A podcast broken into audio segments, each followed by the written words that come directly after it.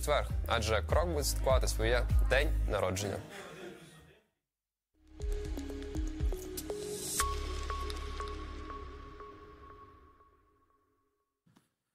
Вітаю вас, церква. Хотів вас запитати одне питання. Хто з вас знає, що таке чат джі пі ті? О, я думаю, буде більше людей. Рахувати не будемо, але приблизно десь, можливо, третина, можливо, трошки більше людей знають. чат джі пі ті – напевно, найвідоміший штучний інтелект, найбільш такий масовіший, про які найбільше говорять, на які найбільше користуються. Я запитав в одного із штучних інтелектів, які зараз існують, це не в чат джі пі ті, трошки в іншого, гугловського, яке майбутнє штучного інтелекту. Ось що він сказав. дві тисячі двадцять третій рік. Штучний інтелект є важливою частиною нашого життя, але все ще перебуває на ранніх стадіях розвитку. дві тисячі двадцять п'ятий рік він прогнозує, що штучний інтелект буде використовуватися в більшості галузей, включаючи медицину, фінанси, виробництво та транспорт. На дві тисячі тридцятий рік прогноз такий, що він буде, штучний інтелект буде здатний виконувати завдання, які зараз вважаються виключно людськими. Наприклад, творчість, навчання та прийняття рішень. дві тисячі сороковий рік. Прогноз такий, що штучний інтелект розвинеться настільки, що його буде важко відрізнити від людини. І ще один прогноз, що до дві тисячі тридцятого року штучний інтелект, він приблизно додасть до світової економіки тринадцять трильйонів доларів.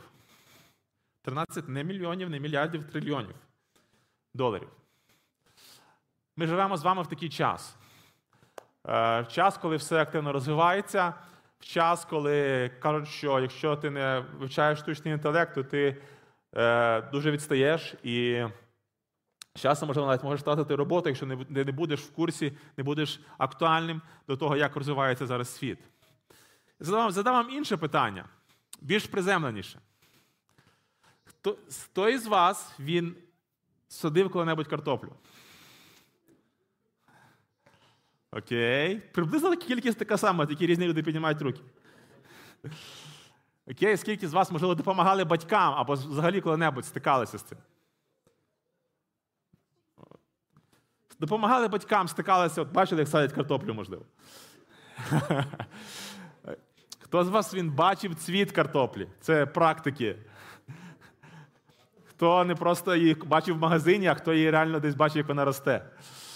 Угу. Коли ми читаємо Біблію, часто нам здається, що оці приклади про рослини, про сільське господарство. Це речі, які не дуже актуальні в наш час. Передовий час, час, коли активно розвивається штучний інтелект і тому подібні речі. Тобто, і здається, що, можливо, якісь речі, які згадуються в Біблії, якісь ілюстрації, якісь притчі, вони не дуже актуальні в наш час. Вони, може, нас не дуже стосуються. Я хотів би, щоб разом з вами ми сьогодні пороздумували про актуальність однієї з притч в наш час. Ми разом з вами пороздумуємо на тему «Аграрна притча в часи штучного інтелекту».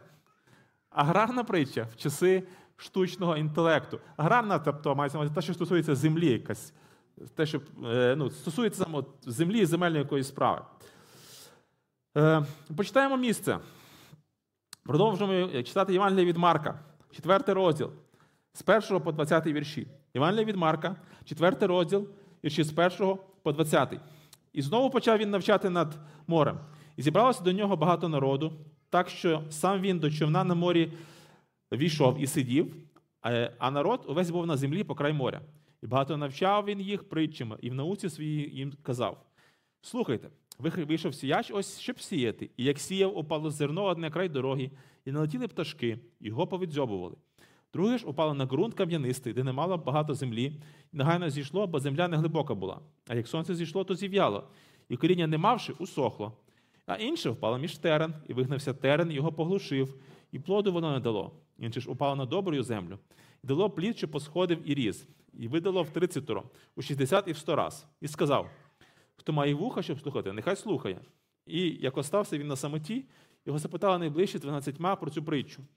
І він їй відповів: вам дано пізнати, пізнати таємниці Божого царства, а тим, що за вами, усе відбувається в притчах. Щоб оком дивились вони і не бачили, вухом слухали і не зрозуміли, щоб коли вони не навернулися, і відпущені будуть гріхи їм. І він їх запитав: ви не розумієте притчі цієї? Як вам зрозуміти всі притчі? Сіяч сіє слово, а котрі гай дороги, де сіється слово, це ті, що як тільки почуєте, зараз приходить до них сатана і забирає слово, посіяне в них. Так само і посіяні на кам'янистому ґрунті. Вони, як почуєте слово, то з радістю зараз приймають його, та коріння не мають у собі і не постійні. А згодом, як утиск або переслідування наступає за слово, вони спокушаються зараз, а між терен посіяне – це ті, що слухають слово. Але клопоти цього світні, і омана багатства та різні бажання ввіходять та зглушують слово. І плоду воно не дає, а посіяне в добру землю – це ті, що слухають слово і приймають, і родять у тридцять років, в шістдесят і в сто раз. Перш ніж ми будемо копати ґрунти, ми, уявіть собі, ми уявимо собі картину.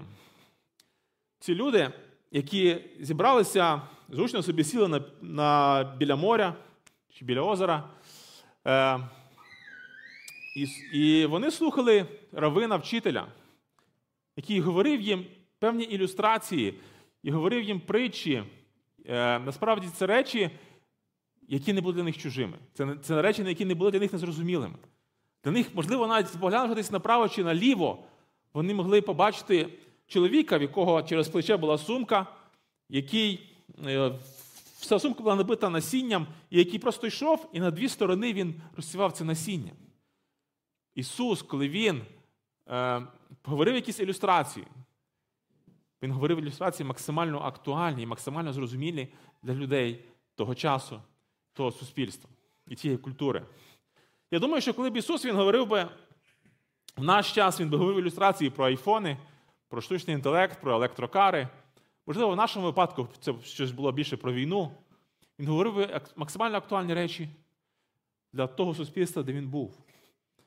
Але навіть через тисячі років ті речі, ті притчі, які говорив Ісус, ті ілюстрації, вони актуальні для нас. І ми сьогодні це побачимо. Що ж таке притча? Притча – це, вона складається з двох слів, які в перекладі означають покласти біля. Покласти біля. Як правило, бралося щось невідоме, і воно поєднувало з чимось більш відомим.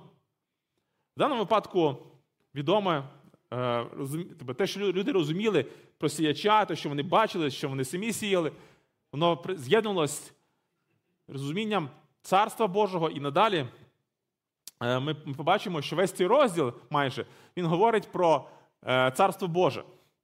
І навіть в інших Євангеліях навіть там ще більше притч. І це все така як початок серії притч про Царство Боже. Ми не будемо розказувати там, що таке Царство Боже, це будуть наступні проповіді. Запрошую вас десять на дванадцяту годину в церкву Надія. Приходьте, ви почуєте. Але сьогодні ми поговоримо трошки про саме про цей вступ. І цікаво, що в одному з Євангелій, здається, в Матвія, учні, вони, тут, тут написано, що коли він залишився на самоті в десятому вірші, його запитали найближче з дванадцятьма про цю притчу. А в Євангелії від Матвія написано трошки по-іншому. Там написано, що оці, оці люди і учні, які були з Ісусом, вони спитали Ісуса: чому ти говориш притчами? Вони прямо його спитали. Чого ти не скажеш прямо? Чому ти так все закручуєш? Чому ти все так якось... Чому, чому ти не скажеш прямо людям просто про Царство Боже? І він їм не просто відповідає, він цитує пророка Ісаю. У мене в Біблії тут навіть виділено, що це цитата. І він, і він цитує пророка Ісаю, шостий розділ, дев'ятий та десятий вірші. Написано: а він проказав: іди і скажеш народові цьому. Ви будете чути постійно та не зрозумієте, і будете бачити завжди, але не пізнаєте. Очима учини затожевілим серцем народу цього, і тяжким зроби його уші. А очі йому позаклею, щоб не бачив очима своїми, і ушима своїми, своїми не чув, і щоб не зрозумів своїм серцем, і не навернувся, і не був уздоровлений він. Це місце написано пророком Ісаєю, те, що Бог йому говорить до юдейського народу. Часи, коли він Коли народ, він відкинув Бога. Часи, коли народ, він не слухався Бога. коли народ, він свідомо не хотів чути Бога, не хотів чути Божих пророків. Коли він хотів жити, жити так, як він хотів, так, як він це розумів. І це, це те, що те рішення, яке приймає Бог. Це його відповідь на рішення, яке прийняв народ. Не йти до Бога, відвернутися від нього, не довіряти йому. І те, що робить Ісус. І ці притчі, вони були в певній мірі формою відповіді. Не можу сказати, що прямо покарання, але відповіді, реакції Божої на рішення людей не довіряти Богу. Це не була ініціатива Бога, це була його просто реакція на рішення людей жити без Бога, не довіряти Богу, відвернутися від нього. Те, що ці притчі Ісус, він не просто розказував для людей, які навколо, вони не розуміли. Ми бачимо також, що він, ці притчі він говорив для своїх учнів. І написано не лише для учнів, а для людей, які були з ними. І він відкривав їх. І це, це та привілегія, яку і маємо ми. Ми, маючи Духа Святого, і маючи Слово Боже, ми можемо розуміти ці речі. Це те, що люди не розуміли. Також в одному з Євангелій написано, Христос, він говорить, під час пояснення цієї притчі, він каже, що багато пророків, людей в Старому Завіті хотіло зрозуміти, почути те, що чуєте ви, і вони не могли. А ви маєте великий привілей. Ми маємо великий привілей. Це не означає, що учні були, були розумнішим. Розумніш, найрозумнішими з усіх людей. Ми були книжники, були фарисеї, люди, які високоосвічені, люди, які дуже досконало знали закон. Але ця освіта їм не допомагала жодним чином. Тому що єдине, що очікував Бог, що очікував Ісус Христос, це довіри. Це віри в Нього, як в Господа, як в Месію. І тому очі людей були заклеєні і вуха закриті. Вони не розуміли. Не тому, що Бог він такий жорстокий, а тому, що люди вибрали це.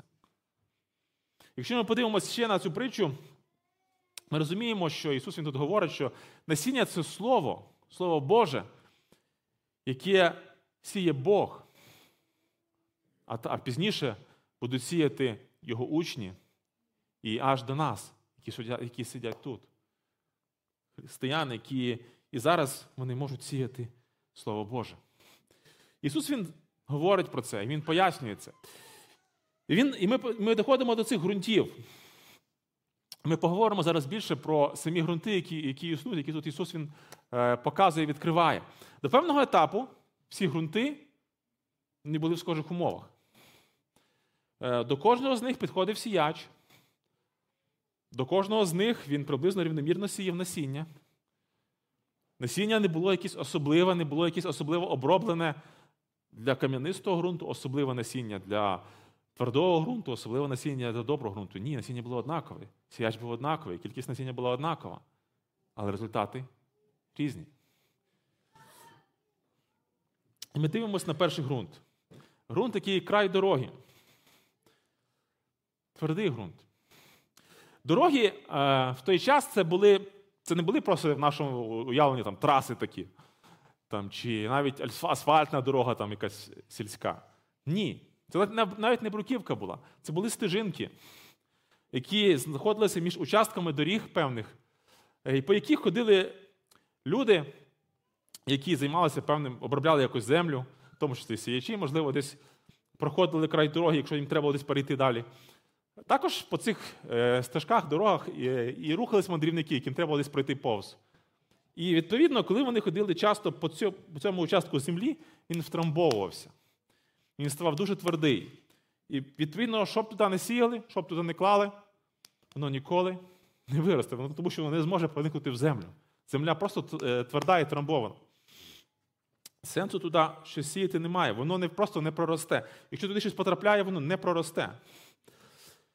Коли ми дивимося і розуміємо суть цих ґрунтів, чотири ґрунти – це чотири серця, чотири види сердець, які існують і в наш час в людей. І ми, коли ми дивимося про оцей ґрунт, твердий, це люди, часто які жорстокосердні. Це не тому, що вони такі жорстокі в своїй поведінці, а тому, що Вони тверді настільки, їхнє серце настільки тверде і несприйнятливе до, до, до чогось Божого. Вони самодостатні, вони не відчувають жодної потреби в Бозі. Боже слово їх не торкає, для них це якась глупость. Це щось незрозуміле, для чого це? Навіть якщо в них сталася якась проблема на краняк, вони справляться самі. Нормально, я розберуся. Причому тут диявол.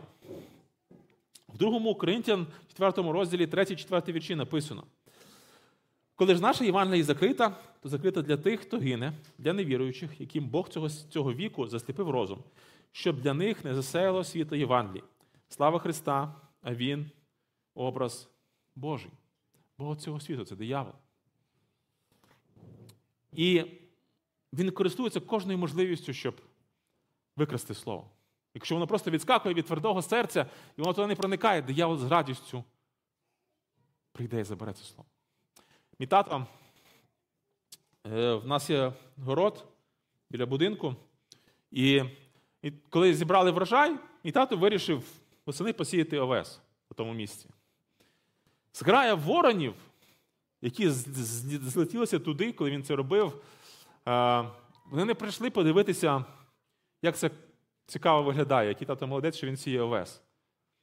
Вони не прийшли подивитися методи посіву овесу. Вони не цікавились гарною природою навколо. Єдине, що їх цікавило, це насіння, яке не встигло десь потрапити глибоко в землю, для того, щоб його схопити і з'їсти. Це все, що їх цікавило. Все, що цікавить диявола, аби тільки прийти і вкрасти слово в людини, поки воно не проросло і не пустило якийсь корінь. Якщо наше серце воно не пускає Боже Слово, диявол з радістю прийде і збереться.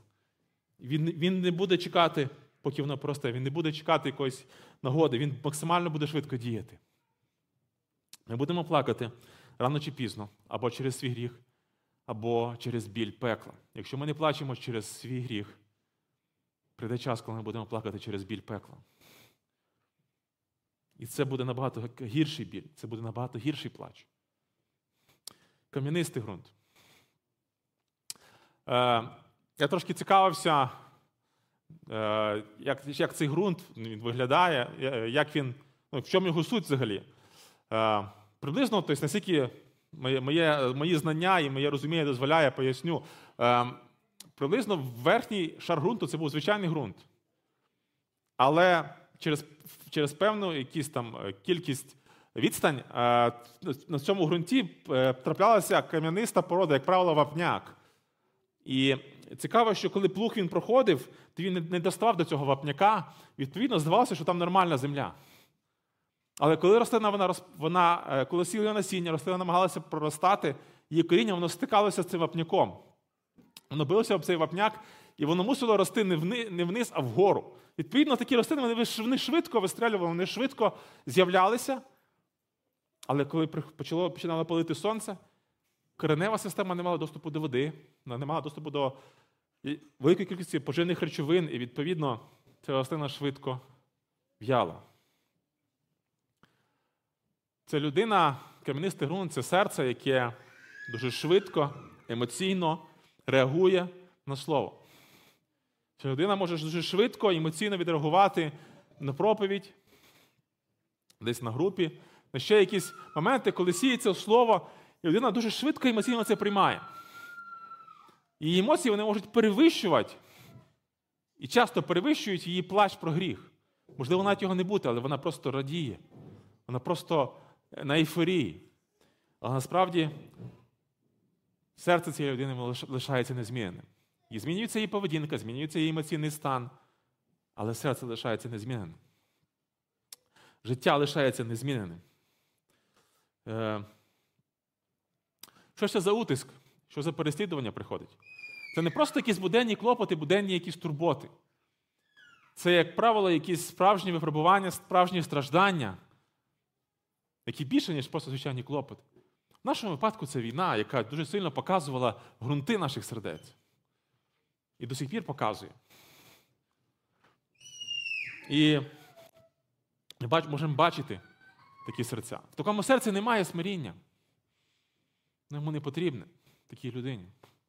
Але Бог, він цінує це смиріння. Бог бачить Смиренне серце чи не смиренне серце? Така людина отримує релігійний досвід, але не спасіння. Їй класно серед християн, але з Богом їй дискомфортно. Сам на сам з Богом їй дискомфортно, їй напряжно. Такі, така людина, вона будує свій будинок на емоційному піску, але коли приходять справжні випробування життя, він розсипається. Тому що емоцій недостатньо, емоції – це наслідок віри в Христа. Якщо ми будуємо християнство на емоціях, воно розсипається. Інколи, на, на жаль, коли людина вона чує про Бога і про християнство без ціни цього християнства, то людина, на жаль, вона вірить лише в такого доброго, люблячого Ісуса, який приймає, і все так хорошо завжди буде, Він благословляє, і ви будете багаті, здорові, щасливі, і ніколи не помрете. Бог забере вас на небо. І люди часто вірять в таке християнство. Але коли приходять випробування, коли виявляється, що не все хорошо, коли диявол атакує, така людина вона здається, така людина вона дуже швидко повертається до якогось звичного життя. В моїй школі був віруючий хлопець.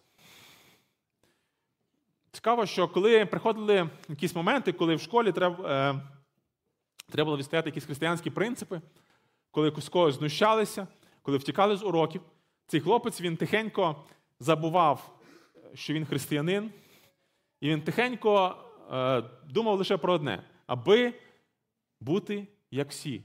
Чому? Для того, щоб моя репутація не впала, для того, щоб про мене не почали думати погано. Я не хочу бути білою вороною, я краще буду як всі. Мені там все одно зараз на ті християнські принципи, зараз головне моя репутація, зараз головне, щоб про мене подумають, головне, щоб про мене нормально думали, щоб я був на хорошому рахунку. Підбадьорення для нас одне, яке можемо взяти, в те, що через, якщо справжній християнин потрапляє в ці гоніння і в ці випробування, вони роблять його сильнішим. Він не втікає від Бога, він навпаки стає ще більш сильнішим.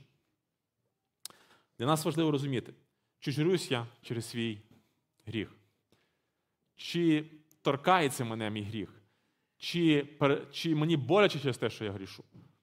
Коли я прийняв, приймав рішення з Богом, чи це сокрушало мене, що я в гріху, чи сокрушало мене те, що Ісус зробив і помер за мене, прийняв всі покарання за мій гріх, чи бентежить це мене, чи трогає це мене, чи щасливий я з Богом, чи мучуся з Ним. Чи для мене він напряжний, чи для мене це дискомфортно? Чи я себе змушую постійно бути з Богом? Чи люблю я Христа більше, ніж християнство, яке оточує мене? Якщо забрати Христа з мого життя, чи мені буде достатньо християнської спільноти, християнських тусовок? Чи це те, що я люблю більше, ніж його самого, ніж стосунки з ним? Терен, між терен потрапив... Цей наступний, наступне насіння. Терен – це виносливий такий колючий бур'ян, який ріс в тій місцевості. Він швидко проростав, швидше, ніж е, звичайне насіння. Він швидко виростав і заглушував, і приймав на себе все світло, всі поживні речовини з ґрунту. І він повністю приглушував собою е, нормальні, здорові рослини. Коли ми говоримо про серця таких людей. Це люди, які заплутались в пріоритетах, як правило. Це люди, які, яким важко вибрати Бога понад такі світські радості і насолоди, понад багатство і гроші. Така людина вона намагається отримати щастя не в Бозі, а в світі. Така людина вона намагається вирішити питання серця речами, які не призначені для цього, які не можуть дати цього щастя, не можуть заповнити наше серце. І ця людина від цього мучиться. І людина не може насолоджуватися будь-якими речами, крім Бога. І цей терен може, він може густо рости, і в нашому серці може бути багато-багато різних бур'янів. І знаєте, що, що робить Бог, коли він приходить в життя справжнього християнина? Він ці бур'яни починає випоювати, він починає їх виривати. Чи больно нам від цього? Боляче. Але це нормально. Це природно. Кого Бог любить, тому Він і очищає, для того, щоб більше приносило плід. Це нормально. Це нормально, коли бур'ян наш рветься, коли наші ідоли руйнуються. Нам не треба з цим воювати, нам треба за це Богу дякувати. Тому що, якщо віра істина, людина лишить світ. Якщо ні, її гріх заглушить те знання слова, яке у неї є. Уявіть собі картину. Ми продовжимо ілюстрації на таку аграрну тематику, я б сказав, як це правильно. Уявіть собі, вам треба обірвати вишні. Ви взяли стрімяночку, драбинку цю таку, поставили її і, і починаєте лізти. Але згадуйте, що у вас є ще одна драбина. Ще одна стрімянка. Думаєте, ну чому б, чому б не скористатися ще нею? Напевно, на двох буде зручніше, якщо я полізу. І ви ставите поряд ще одну. І ви починаєте повзти на їх, по, по двох цих стрімянках, по цих двох драбинах. Але ви розумієте, що ваші ноги, ноги розходяться, а толку далі не буде. Якщо ви хочете вилізти наверх, вам треба вибрати або цю стрімяночку, або цю стрімяночку. Ви не можете стояти на двох. На шпагат ви не сідали останніх п'ятнадцять років мінімум. І вам незручно так. Ви маєте вибрати. Для того, щоб досягнути якоїсь вершини, ви маєте вибрати або цю, або цю. Для того, щоб вирвати ці вишні, які вас попросили, чи ви самі вирішили, вам треба вибрати якусь драбину. Ми не можемо намагатися встояти на двох речах і досягати вершин з Богом, і досягати е, вершин е, в якихось світських речах. Ми не говоримо про те, що це погане мріяти про якийсь заробіток, мріяти про якісь речі в світі. Бог це нам дав, це не е, щось погане. Але ми не можемо отримувати, ми не можемо отримувати щастя і там, і там. Щастя може бути лише в Бозі. Справжнє щастя, справжня насолода. На що я витрачаю свій час? Найбільше. Коли в мене є час, на що я витрачаю цей час? Як я починаю свій день, як я закінчую свій день? Чи я думаю про Бога, чи я думаю про терен? На що я витрачаю свої кошти, свої гроші? Це теж показує, що росте в моєму серці. Що мені болить? Чи курс долара мені більше болить, ніж люди, які гинуть без Бога навколо мене? Що мені болить більше? Чи комфортно мені з Богом? Чи я мучуся з Ним, чи я пересилюю себе постійно? Періодами це можливо, але якщо це постійно, це питання якогось терену, можливо. Чи кам'янистого ґрунту? Чи комфортно мені з Богом? Добрий ґрунт. Такі люди, вони написано три дієслова: слухають, приймають і приносять плід. Слухають, приймають і приносять плід. Це три дієслова. І вони в цій в грецькій мові вони показують таку безперервну і послідовну дію, яка відбувається одна за іншою.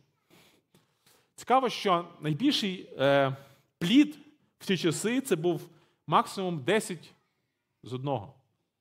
В середньому вісім з одного. Коли Ісус говорить про тридцять, шістдесят і сто раз, це насправді щось неймовірне. Насправді це щось для тих людей, це було вау. Вони широко відкривали очі, коли вони це чули. І, а насправді Ісус говорив про духовний плід, який для Бога, в чому в Бога, для Бога немає абсолютно нічого неможливого. Будь-хто, хто готовий прийняти Ісуса на Його умовах, є доброю землею. Не на наших умовах, не на своїх умовах. Коли ми приймаємо Ісуса на Його умовах, ми можемо стати доброю землею. Наше серце може бути доброю землею.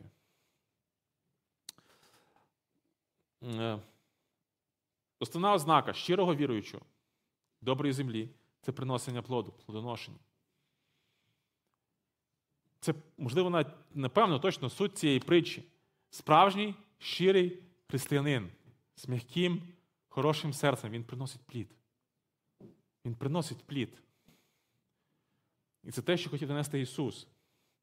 Ми спасаємося не завдяки плодам, але плоди – це абсолютно природний наслідок справжнього щирого християнина. Абсолютно природний і логічний наслідок. Основна ознака доброї землі – це приношення плоду. Така людина не просто чує, не просто приймає, але вона приносить плід.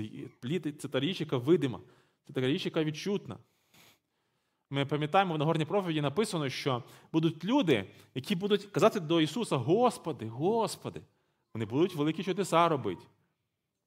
Вони будуть мати ніби якісь певні духовні дари великі. Ніби. Але Ісус, написано, скаже до них: «Я не знав вас, я не знаю вас, я не впущу вас в царство своє».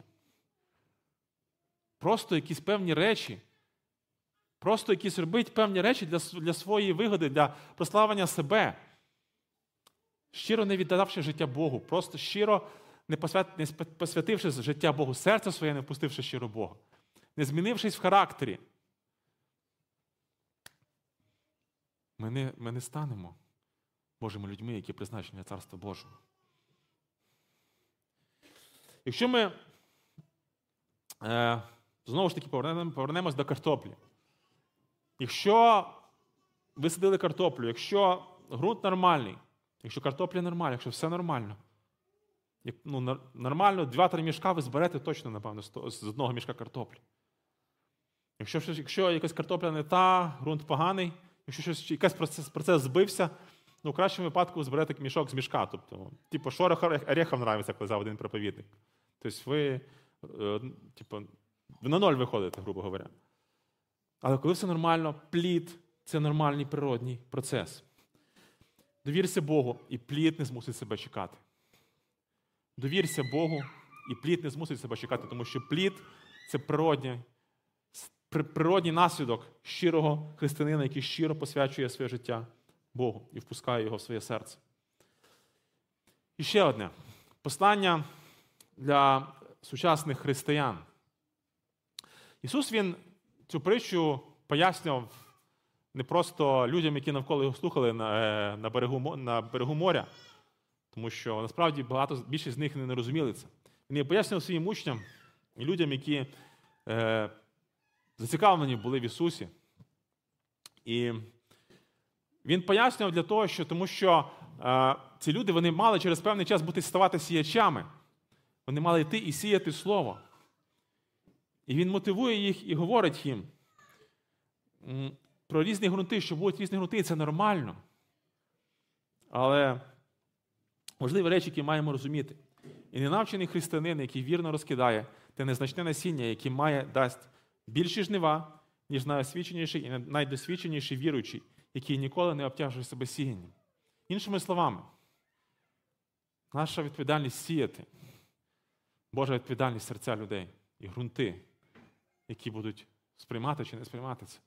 Це не наша відповідальність розбиратися і думати, і очікувати, як людина відреагує.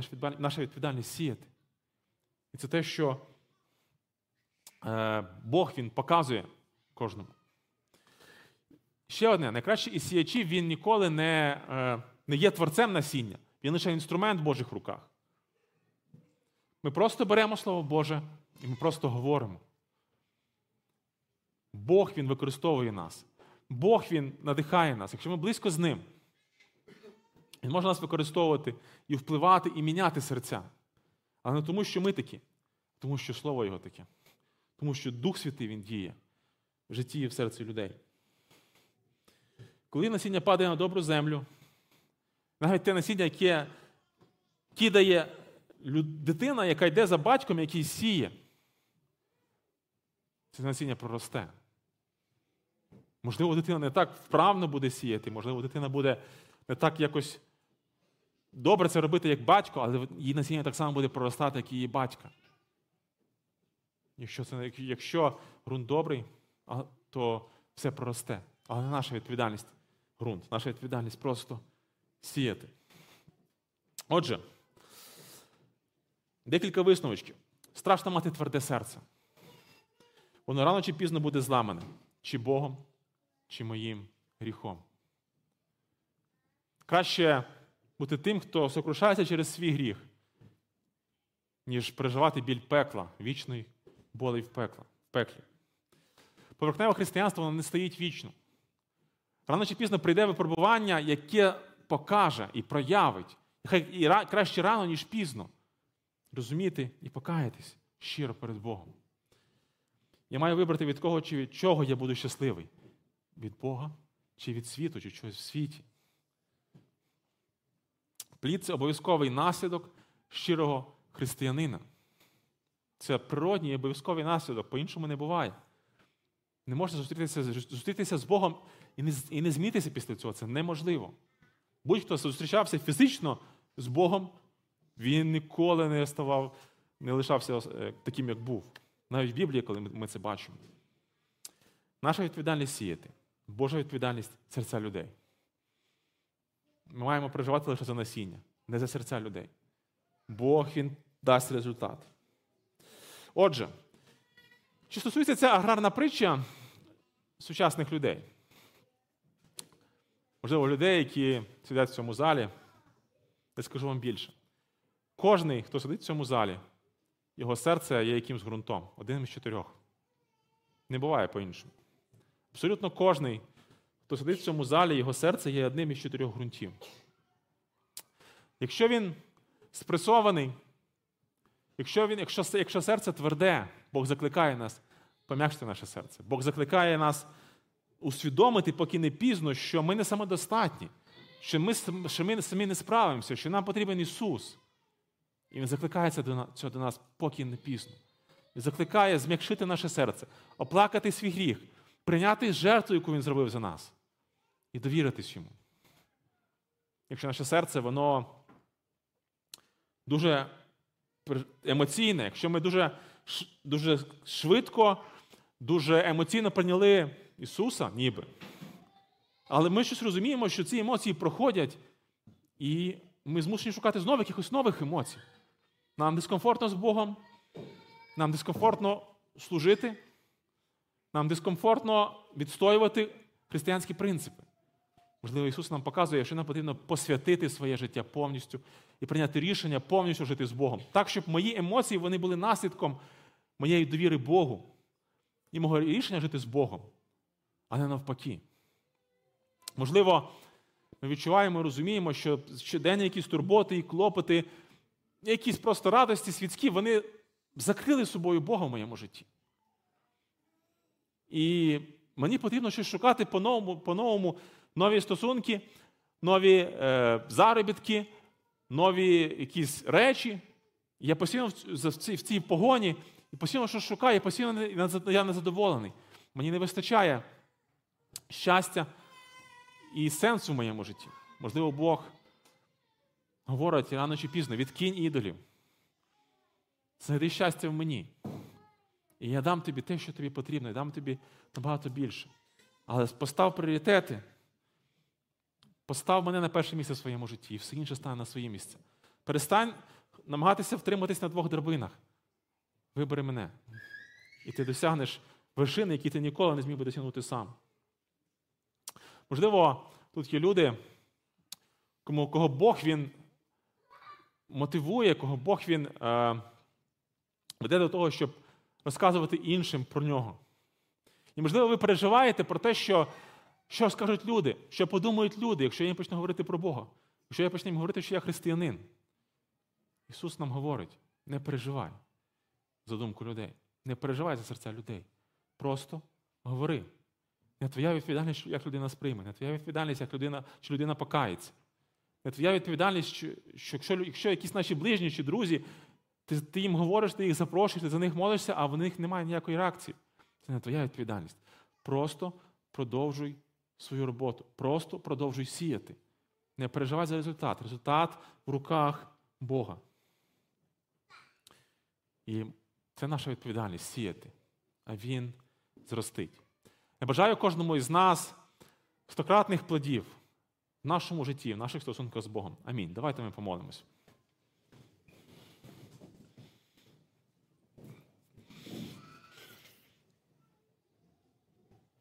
Дякуємо, Ісус, за те, що Слово Твоє, воно живе і актуальне тисячі і тисячі років. Дякуємо Тобі за те, що Ти, Господи, вчиш нас і показуєш, наскільки наші серця, вони не змінилися за ці тисячі років, коли ти говорив перший раз цю притчу, наші серця не змінилися, і наші серця, вони продовжують е, сприймати по-різному тебе і твоє слово, християнство. Дуже благаю просто за кожного з нас, Господи, щоб ми не, е, не, були, не робили затверділими наші серця, щоб ми зм'якчали наші серця, щоб ми не були самодостатніми, щоб ми не захоплювалися гріхом, захоплювалися тобою, Господи. Щоб ми оплакували наш гріх і приймали те, що ти зробив на Христі за нас. Я благаю, Господи, щоб ми не жили емоціями, а щоб ми, Господи, були тими, хто любить Тебе, хто прийняв рішення, власне, і назавжди жити з Тобою, незалежно від емоцій, незалежно від випробувань, Господи, які приходять. Поможи нам, Господи, бути тими, хто знаходить щастя в Тобі і насолоду в Тобі, а не в якихось речах в світі. Поможи нам бути тими, хто приносить рясний плід, тими, хто сіє Слово і довіряє Тобі результат, і не переживає за результат, наскільки воно проросте, Господи. Дякуємо Тобі за цю глибоку, велику таку і дуже класну притчу, яку ти даєш для кожного з нас. Дій в серці кожного з нас. Покажи, які, які ґрунти зараз в серцях кожного з нас, і допоможи нам змінитися і вирости, і бути тими, хто приносить плід. Любимо Тебе, наш Бог, поклоняємось Тобі, Отець, Син і Дух Святий. Амінь. Зібрання наше... Зібрання наше продовжується. Будь ласка, не забудьте пригостити кавою товаришів своїх, спілкуйтеся і пам'ятайте, що зібрання проповіддю не закінчується. Воно закінчується приблизно після проповіді через годину, коли люди набалакаються. Балакайте і спілкуйтесь один з одним.